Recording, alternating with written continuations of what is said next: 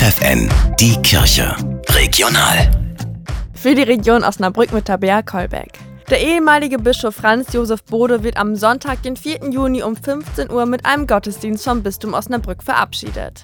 Zur Feier im Dom und dem anschließenden Empfang in der Turnhalle der Domschule sind alle Interessierten eingeladen. Ende März hatte der Papst das Rücktrittsgesuch des Bischofs angenommen. 1 oder 2 Jahre im Ausland studieren, für viele junge Leute ist das ein Traum. In der Realität gibt es dann aber doch die ein oder andere Hürde, die Sprache, eine fremde Kultur und vor allem alleine zurechtkommen ohne Freunde und Familie. In Osnabrück haben sich deshalb die Hochschule, Universität und das Freiwilligenzentrum der Caritas zusammengetan. Friend Family heißt das Programm. Bedeutet, Familien, Rentner oder Paare aus der Stadt nehmen einen Studierenden aus dem Ausland unter ihre Fittiche.